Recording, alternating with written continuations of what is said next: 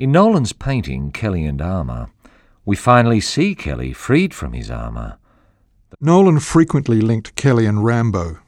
In fact, those two characters uh, became his, his most important alter egos.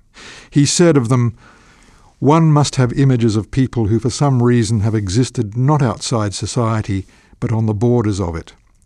Civilization is a wonderful thing, but I must try to make it clear that Rimbaud is a kind of Kelly, that there was in both these men a force that they didn't hide or try to disguise.